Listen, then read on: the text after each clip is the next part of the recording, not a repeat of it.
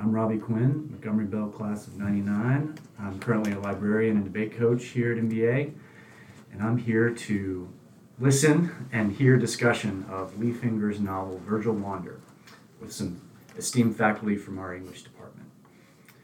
So uh, let's just go around and introduce ourselves. First up, Mr. Bassett, do you want to just let everybody know who you are? Sure. My name is Win Bassett. I teach 9th and 10th grade English, and I'm an associate dean of the high school. And I'm Sean Kench. I teach senior English here at MBA. Ed Tarkington, senior, junior, and sophomore English. Okay, well, all the chairs are, are covered and accounted for. so, Virgil Wander is um, is it Leif Enger's second novel? Third. Uh, Third novel. And um, simply put, it's about a man named Virgil who lives in a small Minnesota town and runs a mostly unprofitable movie theater. Um, I'm curious what each of you personally brought to reading this novel, either because you had read his other two, or you have a small town background, or you have a kite hobby, or you secretly dream of running your own movie theater. Let's see, Dr. Kinch, can we start with you this time? Yes, yes. I remember reading this because I enjoyed Ed's review of it. His chapter 16 review made it sound like an appealing story written by an appealing guy. So I came to it kind of with a positive feeling. And then I read it uh, during Christmas break when I'm I tend to be more relaxed. I tend to read in greater chunks. So I was reading this book at 50 and 100 pages at a time, and it very much lends itself to that kind of uh, you know big chunk reading because you do I think as Ed pointed out you like the setting you like the characters and I think you end up kind of visualizing it pretty clearly. And do I remember too there's some you know it's icy in moments of it. So I was reading it in the winter and it felt cold. I'm a Texan too so reading a novel about Minnesota always I feel like I have to put on an extra pair of socks. Well, Ed, uh, referring to that review, do you want to riff on you know your overall take and what you brought to it, or any new um, discoveries since you first uh, took a look at it? When I picked this book up and started reading it, the I did it on assignment, but I'd read Leif Enger before. Uh, his first novel, Peace Like a River, was kind of a, a breakout debut. Uh, his second novel, uh, So Wise, Young, and Handsome, had been gifted to the school by Morgan Entrekin uh, several years ago. Uh, and I read it with uh, great interest. It seemed to be kind of uh, designed to play into the Huckleberry Finn archetypes uh, uh, that I think are appealing to a lot of Midwestern writers that sort of see that as their their tradition. And when I started reading this, the first thing that struck out to me or stuck out to me was its resemblance to Garrison Keillor's News from Lake Wobegon stories, which were so popular in the 1980s when he was still doing the Prairie Home Companion. We would go on car trips when I was a boy. My parents ordered these tapes on cassette from something called the Wireless Catalog. I don't know if you guys, I think that was like the NPR catalog back then. And we would listen to these stories in which Garrison Keillor, his thick Midwestern accent and his tendency to breathe heavily through his nose into the microphone, would tell these stories about uh, Midwesterners in this tiny town called Lake Wobegon and their kind of small triumphs and tragedies. They were all really comical, uh, but also poignant and uh, you know relatable uh, to families growing up in small towns as I did, and uh, kind of wholesome and sweet and tender, and and there was a kind of churchy quality to it, and life around the church seemed to be something that was pretty important, and there was a lot of rural aspect to it, and also. Uh, you know, most of these people were descended from Scandinavian families that had moved into the northern Midwest uh, in the 19th century. And this just really struck me immediately as kind of evoking that sensibility in a way that was really, I think, sort of appropriate and necessary because, as most people know, uh, Garrison Keillor has since sort of fallen from grace, and there's a bit of a vacuum there uh, of you know his uh, role as a kind of genial spokesperson of Midwestern wholesomeness, uh, and it seems like Mr. Enger is. Who clearly it must be descended from Scandinavians with a name like Leif Enger, uh, is kind of stepping up to fill that role. And throughout, I, I, I, I was struck again and again uh, by the the sort of sweetness of the story and the tenderness of everything and the kind of magical quality. There's another there's a character in the story, this sort of vanished pitcher uh, who throws the pitch called the Mad Mouse. Mm-hmm. Uh, and again, I thought I, around that time I had rewatched uh, The Natural, starring Robert Redford. Uh, and I could kind of hear the swelling strings of the Randy Newman soundtrack as I imagined this minor league ball player stepping up onto the plate to throw the Mad Mouse and then disappear. Uh, and all of those things were very nostalgic for me, and I imagine for a, a, lot of readers. And no doubt, when Leif Enger wrote the novel, he was conscious of the kind of touchstones that he was, uh, you know, kind of keying on or evoking. And But he, he twists all those too, and it's funny. You remember that pitch Mhm. too? It's uh, what I remember about even his his uh, no hitter that he throws, which is kind of this legendary event in the past. Remember, he keeps getting interrupted by the mascot. Like there's so many of these moments of humor in it, and the pitch itself is kind of goofy Mhm. and uh, unduplicatable. It's you know, it's not, you know, he's not gonna get, you know, he's not riding off into the sunset with Glenn Close or you know, I mean, it's it feels like a different kind of comedy in this one. I you know, I hear what you're saying. It just seems like he he wants to take those touchstones and twist them in, in funny ways. It reminded me of Bull Durham a little bit. Yeah. Tim you know. Robbins, big picture. Yeah. Did you want to finish up? I'm good. Um, well, Mr. Bassett, um, give us your take. Sure. Uh, I um, some of the things I, I brought to it or that attracted me to it is I too grew up in a small town just about two hours south of Dr. Tarkington here in Virginia, and uh, I've always had these um, stupidly romantic thoughts about small town life, and so it was that combined with the Minnesota setting, and I growing up I knew nothing about Minnesota. In grad school, I went or a lot of people in my grad school class were these Lutherans from Minnesota who all went to St. Olaf. And I hmm. think they were the kindest people I've met in my entire life, to me hmm. to this day. And I'm like, where do these people come from? Why are they like this?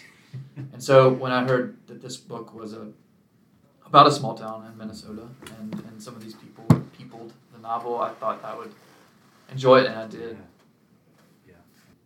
Well, even though it's a cozy read and uh, relatively short, it's it's difficult to just file it under one category or theme. You could say it's about small town life or about family, about baseball, um, uh, movie theaters, and and um, stolen film prints, Butch Cassidy. it's given all these different um, elements at play that Enger sets up. What really resonated the most with you? Let's see, taking turns here. Dr. Tarkington, if you haven't covered that already. Mr. Bassett, you know, talked about the the friendliness and the uh, the generosity of, of small town northern midwestern people, and when he mentioned that, I recalled uh, a comment by a, a folk singer from the Midwest who I admire about uh, people who live in Minnesota and Michigan, uh, saying, uh, in places like that, people need each other mm. because the winters are so severe. If you see a car stopped on the side of the road when you're driving home in the winter, you, you have to stop. You can't, it's a matter of survival. And you wonder if, you know, over the, the generations that hasn't become kind of a core value that kindness is a means of survival, that community and generosity are not a choice but a necessity for survival. And certainly in the last few years in the media, we've seen a lot of talk about kind of the, the peril in which the Midwest now hangs because of the changes in the economy. At the end of the toward the end of the novel, there's actually a festival organized to hmm. kind of revive the town called Hard Luck Days. In which they're hoping to lure home Bob Dylan, uh, who a lot of people have forgotten is a northern Midwestern guy, yeah. a small town. I mean, Duluth's not a super small town, but it, not like this one. But Yeah. uh, he's not from Minneapolis, right? Right. Uh, and uh, I just remember putting this book down and feeling like uh, the theme that resonated with me most was that, you know, generosity, kindness, a sense of community, a sense that we're in this together and we will survive if we kind of lock arms and agree to take care of each other or dedicate ourselves to take care of each other.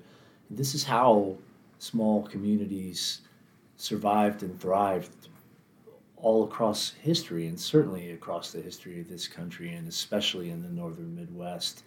And right now, at a time when there's, uh, in the last few years, when there's been a lot of acrimony in our country and a, a sense of suspicion of other the other side, uh, and fear and uncertainty about what the future will hold, uh, it seems a really, really powerful theme to dwell on. That the answer to the problem is just to be kind and to be generous.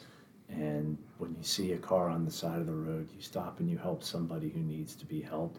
And when you need help, you be willing to accept it from others. And, and certainly that's something that I feel, that's just why I think this is such a, a, a great book for MBA students and part of, for the MBA community because those are values that we have really tried, I think, very intentionally throughout our history, but especially in recent years to emphasize the centrality of community and how vital that is, uh, not just to you know maintaining a, a, good institution, but also to our growth as individuals and discovering our own identities and feeling enabled and, and you know uh, entitled to pursue great things. Especially in really hard times. Now, the, the, what makes the, all the talk about community and coming together and helping one another? Because this this novel has evil. This novel has a sinister element, and as you were talking about uh, conflicts in our country, it's got violence. It's got this, you know.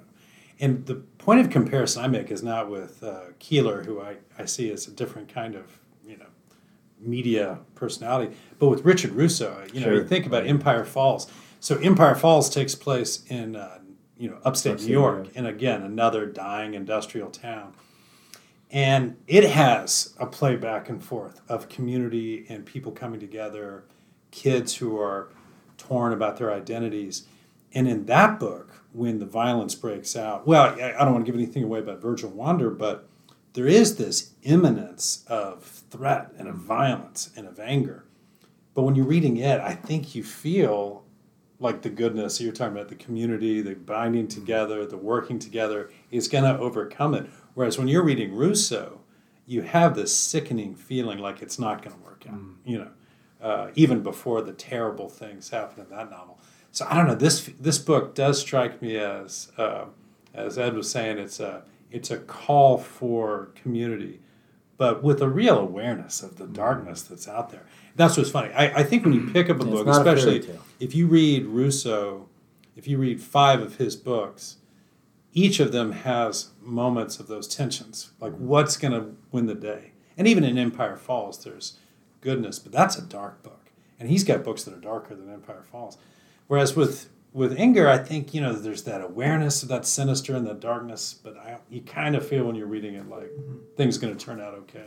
Yeah, and for me, um, I throughout the whole thing, I'm thinking of Walker Percy's The Moviegoer, and while the plots aren't the same, and really the only connection is movies and stuff like that, in The Moviegoer, you have uh, the protagonist Binx Bolling just trying to figure out how to live, mm-hmm. and this book imparts the answer. And I think it, being kind to people, mm-hmm. this book helps me do something that I continually fail at, and just thinking about the other person and realize that person's intentions were were good. And instead of saying oh that person meant to do that or something like that and i think i mean what makes this book so good to me is showing people interacting with other people in mostly a, a healthy way um, and certainly we could all l- learn from that. Yeah, some guides for us here.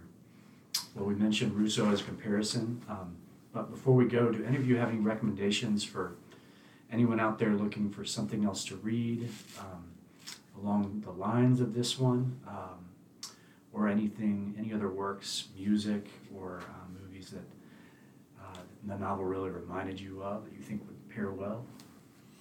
I think you know uh, Ann Patchett when she came here, she talked about how her books from Bel Canto and um, others that she she wants to describe the moment where uh, a group of disparate individuals become a community.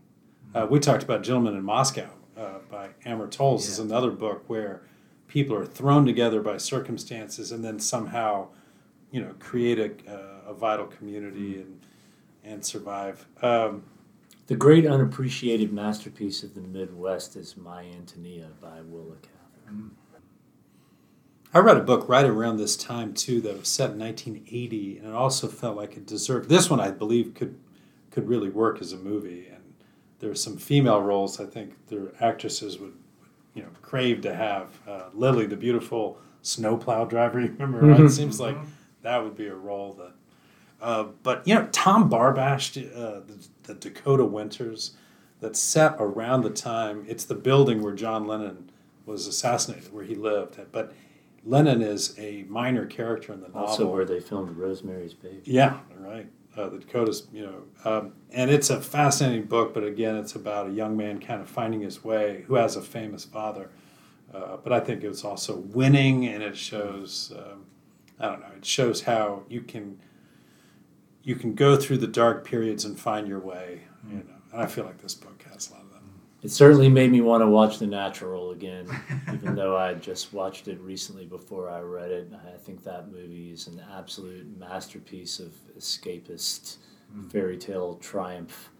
Field of Dreams, Yeah. Iowa Cornfield. Mm-hmm. Uh, you know, everybody loves that. Uh, that's a great story. Well, guys, thank you all for sharing your thoughts. got it. Thanks for having us. Um, and another big thank you to Morgan Entrekin, MBA class of 1973, for the donation of books from Grove Atlantic for the entire MBA community and students. Happy reading, everybody.